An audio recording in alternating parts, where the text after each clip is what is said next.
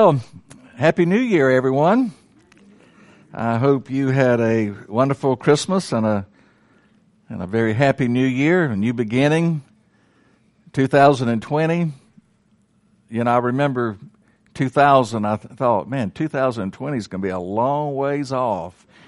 And you blink your eyes and here we are, you know? That's the way it is. Next week I'm going to be I'm going to be preaching on what's in store for 220. Okay, 2020, uh, excuse me. So I hope you'll be here for that. It's a vision sermon.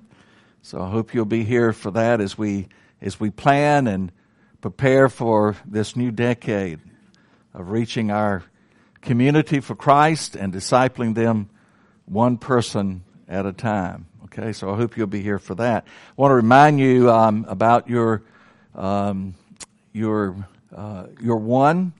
Uh, we want you to use these cards as you share with your one. Just place share on there, put in the little box, and when your one accepts Christ, uh, just put accept on there, put it in the little box, and we'll post it. Okay, we'll just we're putting those up just um, um, indiscriminately up there. Um, so please, um, please do that in the weeks ahead so we can see what God's doing as far as our one uh, outreach. Turning your Bibles, please, to Romans chapter 16. And we're going to look at the doxology. I just read it last time. It's too important just to read. Let's stand for the reading of God's Word if you're able. And read along with me as I read this portion of God's Word. Now to him who is able to strengthen you according to my gospel and the preaching of Jesus Christ, according to the revelation of the mystery that was kept secret for long ages, but has now been disclosed and through the prophetic writings have been made known to all nations according to the command of the eternal God to bring about the obedience of faith to the only wise God be glory forevermore through Jesus Christ. Amen. This is the Word of God. You may be seated. Well, we have come to the end of Paul's epistle to the Romans. What an amazing book is Romans. The Apostle Paul was the greatest theologian to ever live. You cannot read this book without being struck by that truth. He ends with this theological masterpiece with his longest and most beautiful doxology that we just read together. This doxology is a beautiful, is a beautiful finale to this great epistle. You know, when I think of a finale, I, I think of, you know, 4th of July, the, the fireworks display, and at the very end, there's this finale you know, this, this final scene. And, and that's what we have in this, um, this doxology. Paul's final finale of this tremendous book. It's a doxology of praise to God for all he has done for us in Christ Jesus. Really, what we have in this doxology is really a, a summary of the entire letter to the Romans. And I, I want you to uh, think back with me as we think through the, the, the argument of the book of Romans just for a minute. In chapter 1, Paul begins with the greatest statement of the gospel. Romans 1:16. For I am not ashamed of the gospel, for it is the power of God for salvation to everyone who believes, to the Jew first and also to the Greek. In other words, this gospel brings salvation to all those who in repentance of their sin and faith in Jesus Christ, they're saved. Then in chapters 1 and 2, Paul demonstrates the need for the gospel because of the sinfulness of the human race, because all men are under sin, Paul says. And then next in chapters 3 and 4, he describes the provision of righteousness, which comes by faith in Jesus Christ. This righteousness of God that God gives us that enables us to be right with Him. And then chapter 5, Paul describes the believer's position in Christ. And over and over again we read, in Christ, in Christ, in Christ, and that's our position in Him. And then chapter 6 through 8, Paul reveals the pathway to spiritual victory. And that is through the Spirit of the living God who lives within us and gives us the, the power to overcome sin and to obey God. And then chapters 9 through 11, this great three chapter, it's Paul's vindication of God's work of salvation by addressing Israel's past blessings, present unbelief, and future salvation. And then in chapters 12 through 15, Paul focuses on practical Christian living. How are we to live out this, this salvation that we have in Jesus Christ? And then in chapter 16, Paul sends his greetings to all the believers in Rome. And then finally, in the last three verses of chapter 16, Paul concludes his epistle with this beautiful doxology of praise uh, to God. Paul begins this doxology by praising God for strengthening his people, for strengthening his people. Look with me again at the first part of verse 25. He says, Now to him who is able to strengthen you according to my gospel and the preaching of Jesus Christ. Now, I want you to just look at that word strengthen just for a moment. It means to prop up. It means to prop something up. It means to make to stand. And what Paul is saying, our God is able to make us stand strong and secure in Him. Our God is able to prop us up so that we will not fall in this life or in the life to come. Paul realizes that he can't make these believers strong and secure in the Lord. He realizes that. So he commits them to God who can do just that. He can make us stand. The God who is able to make these believers in Rome secure and strong is the same God that can make us at Wassamassaw Baptist secure and strong. Now, Let's apply this to our own lives spiritually just for a moment. First of all, our God is able to make us strong and secure physically. I think what um, I think about um, what what um, uh, what Paul says in in so many of his epistles that that our God is able to make us strong in every situation of life, no matter what might come our way. Years ago, I heard the story of Ira Sankey.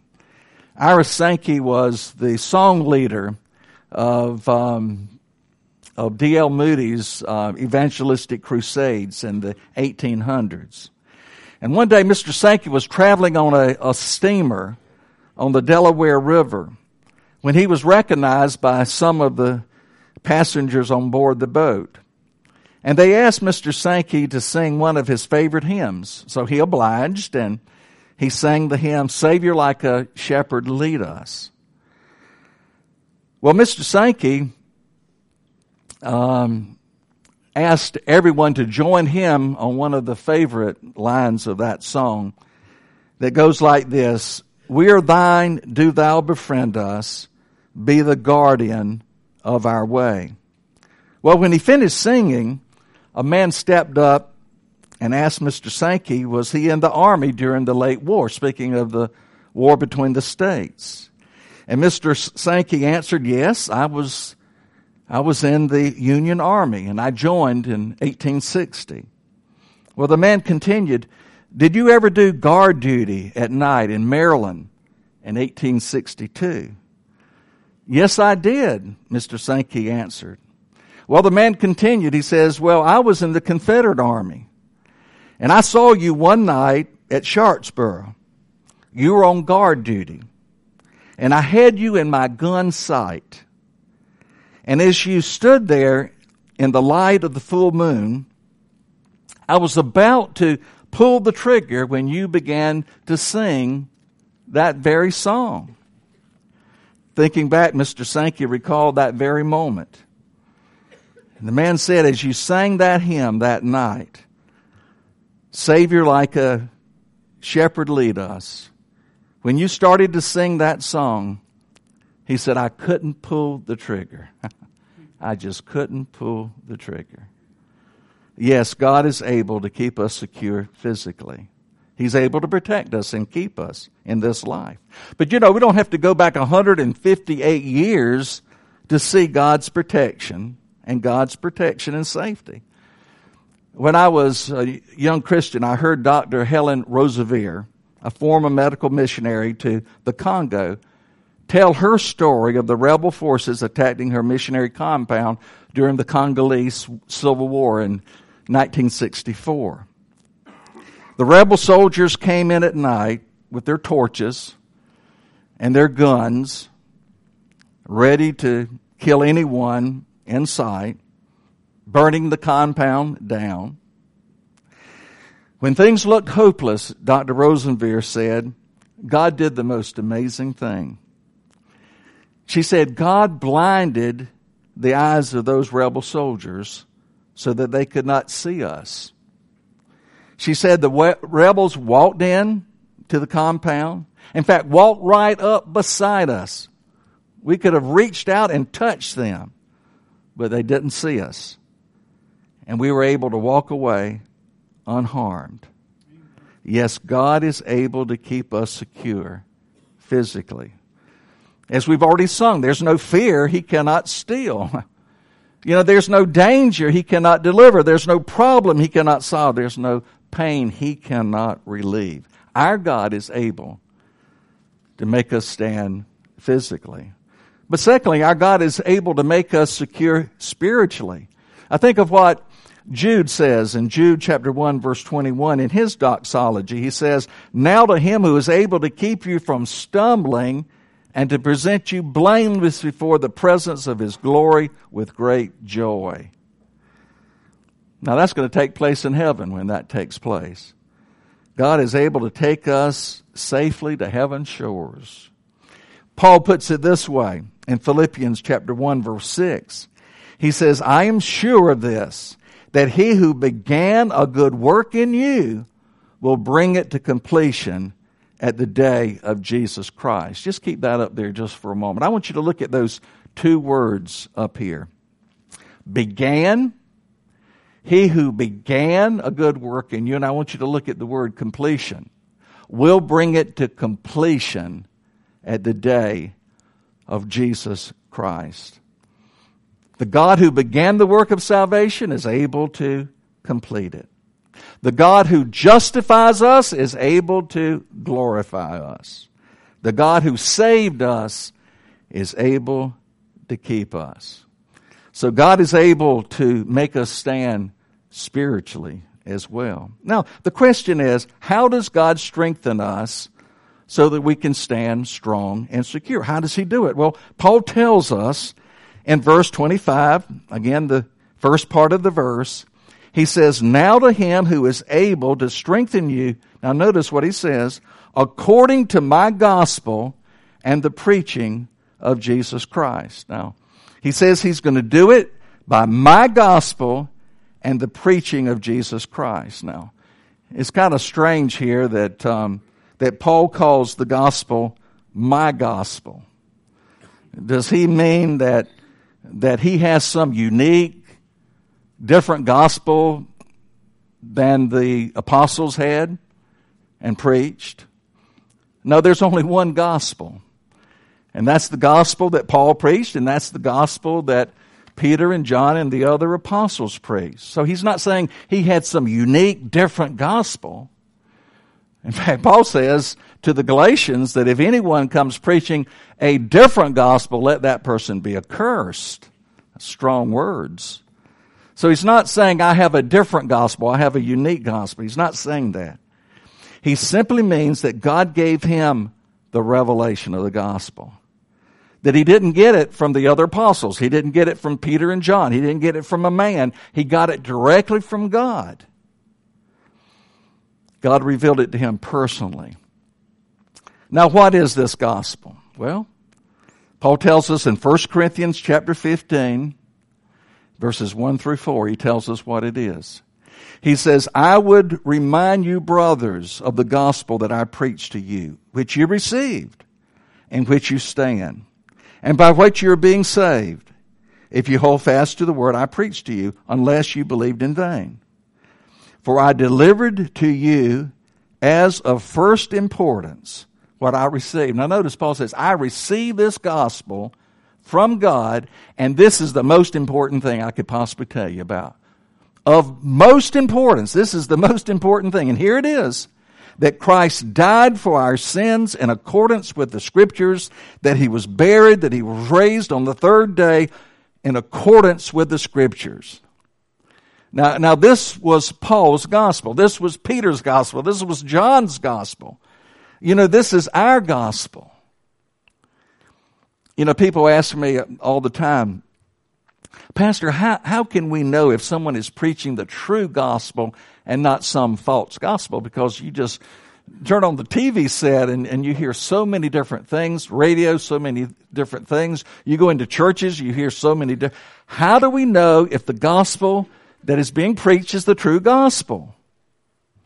Well, just ask yourself, is it the gospel that Paul preached?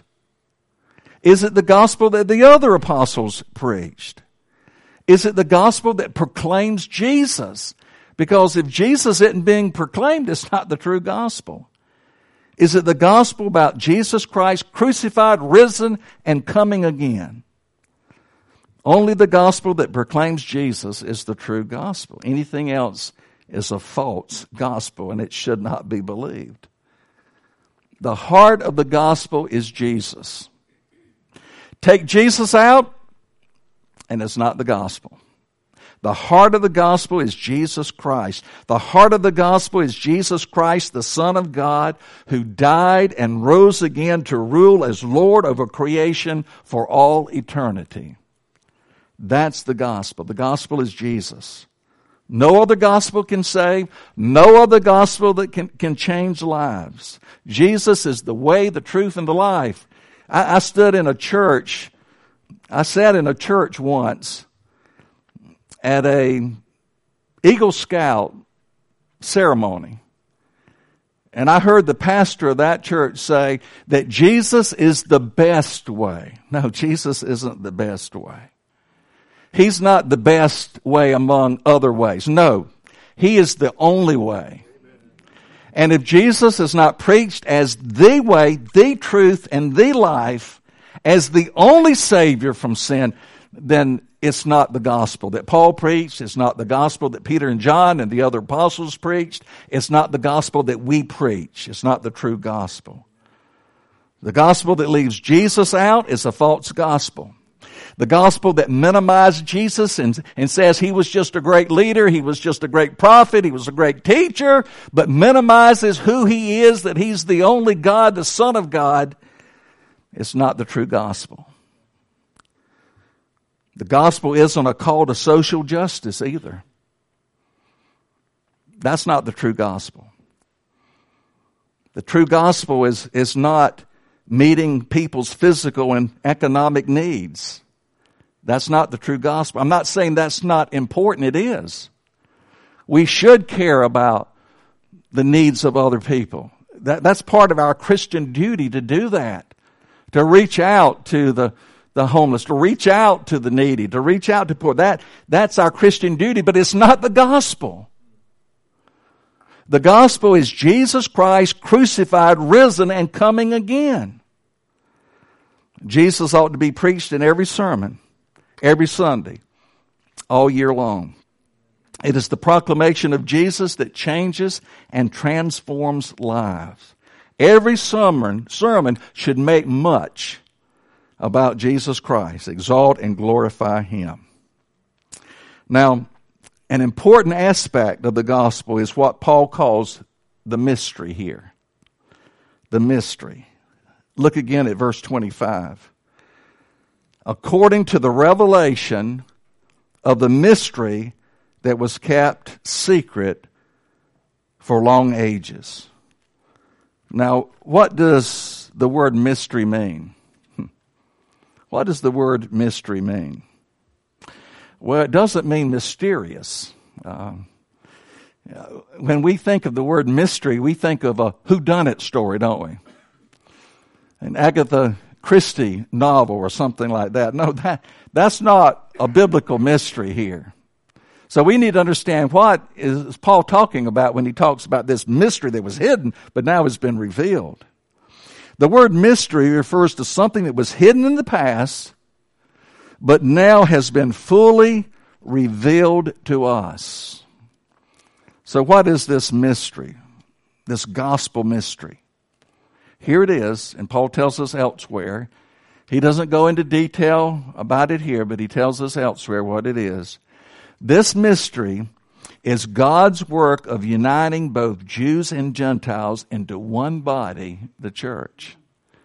Uh, that's the mystery. Uh, that's the mystery that was, was not fully revealed in the Old Testament days. The prophets didn't fully understand that. The patriarchs didn't fully understand that. But it has been revealed to us in these New Testament days through the apostles and the New Testament scriptures. Now, Paul refers to the mystery in Ephesians chapter 3 verses 1 through 6. And I want us to read it because Paul tells us exactly what this mystery is. As I stated, God uniting Jews and Gentiles who believe in Jesus into one body, the church. Paul says, For this reason, I, Paul, a prisoner of Christ Jesus, on behalf of you Gentiles, assuming that you have heard of the stewardship of God's grace that was given to me for you, how the mystery was made known to me by revelation, as I have written you briefly. When you read this, you can perceive my insight into the mystery of Christ, which was not made known to the sons of men in other generations, as it has now been revealed to his holy apostles and prophets by the Spirit. Here it is. This mystery is that the Gentiles are fellow heirs with who? With the Jews, members of the same body, and partakers of the promise in Christ Jesus through the gospel. So this mystery is God's purpose to unite believing Jews and Gentiles into one body, the church, through the gospel. Now, this tells us something important about the church. There's not a Jewish church and a Gentile church. No, there is one church made up of both believing Jews and Gentiles. There's not a black church and a white church. There's not a southern church and a northern church. There is one church made up of all believers in Jesus Christ. In other words, we're all God's family if we believe in Jesus. That's the great mystery that was hidden in Old Testament times but has been revealed to us by the apostles through the Spirit in these New Testament days. Now, there's another part of this great mystery of the gospel that Paul speaks of in other places. And that's found in Colossians chapter 1 verses 24 through 27. Colossians chapter 1 verses 24 through 27. Where Paul says, I rejoice in my sufferings for your sake. And in my flesh I am filled up with what is lacking in Christ's afflictions for the sake of his body. Now what Paul is saying is that Paul saw his suffering as the fulfilling of Christ's suffering. In other words, Paul saw all that he went through, all the persecution, all the suffering. He, he saw himself suffering um, eh, eh, uh, for the church as Jesus Christ uh, suffered for the church. He says, That is the church of which I became a minister according to the stewardship from God that was given to me for you to make known, to make the word of God fully known, the mystery hidden for ages and generations, but now revealed to the saints. To them God chose to make known how great among the Gentiles are the riches of the glory of this mystery, which is Christ in you, the hope of glory. Now just keep that up just for a second. That's the mystery. That's part of the great mystery that Paul wants uh, these Romans to understand and wants us to understand. The great mystery is Christ in you, the hope of glory. Now, now let's try to let, just let this sink in just for a moment. You know what Paul is saying? Paul is saying God, in the person of Jesus Christ, the Son of God, lives in us as believers. Just let that sink in just for a moment. God, in the person of Jesus Christ, the second person of the Trinity, God the Son, lives in us as believers. God lives in us. See, Jesus is not only Emmanuel, God with us, but He is God in us.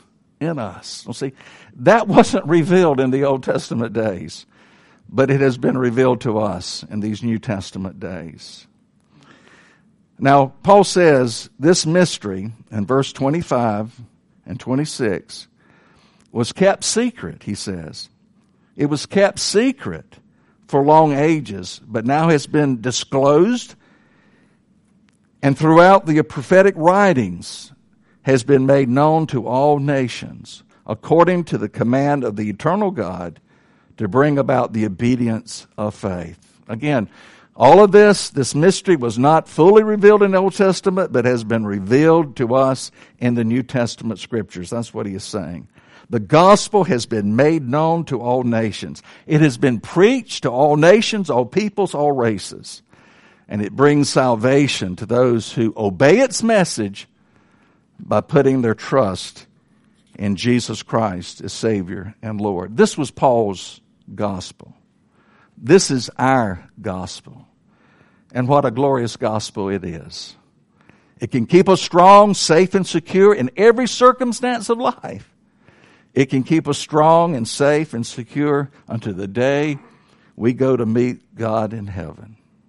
Who could ever devise such a gospel, such a salvation? Who could ever think this up? Not man. Paul tells us who could do it. He says in verse 27, to the only wise God, that, that's the one who could do it. That's the one who did it. To the only wise God be glory forevermore through Jesus Christ. Amen. You know, there is no God like our God. He is the only wise God. God, in His infinite wisdom, devised this great gospel that brings salvation to all those who believe. He devised a plan so that hell bound sinners like you and me, who were dead in our sins and our trespasses, could be forgiven and justified by faith in Jesus Christ. This is Paul's gospel. This is the gospel that he proclaimed. This is the gospel that we proclaim today. This is the gospel that is the power of God for salvation to all who believe. Let's join Paul in praise our God to the only wise God be glory forever through Jesus Christ. Amen. We've already sung it, that great hymn of Fanny Crosby. To God be the glory, great things he hath done. So loved he the world that he gave us his son, who yielded his life, our redemption to win, and opened the life gate that all may go in. Praise the Lord. Praise the Lord. Let the earth hear his voice. Praise the Lord, praise the Lord. Let the people rejoice. Oh, come to the Father. This is what we're invited to do. Oh, come to the Father through Jesus the Son and give him the glory. Great things he has done. This is the gospel. The question is, have you believed it? God loved you so much that he gave his one and only son, Jesus Christ, to die on the cross for your sin. They took him down from that cross. They put him in a tomb, but on the third day, he rose again. And through Jesus' death and resurrection, God has opened up the way of eternal life for all people. It doesn't matter your sin. It doesn't matter the guilt and the burden that you bear. It doesn't matter. Because of Jesus' death and resurrection, the way of salvation has been open to all who simply believe. All we need to do is turn from our sin and place our trust in Jesus Christ as our only way, our only Savior. And He will give to us as a free gift, as a free gift, eternal life. My friend, have you done that? Have you done that? Cannot think of a better, a better time to do it than at the beginning of a new year. Give your heart to Jesus. Put your trust in Him. Have you done that? If not, why don't you do it today? Let's pray together.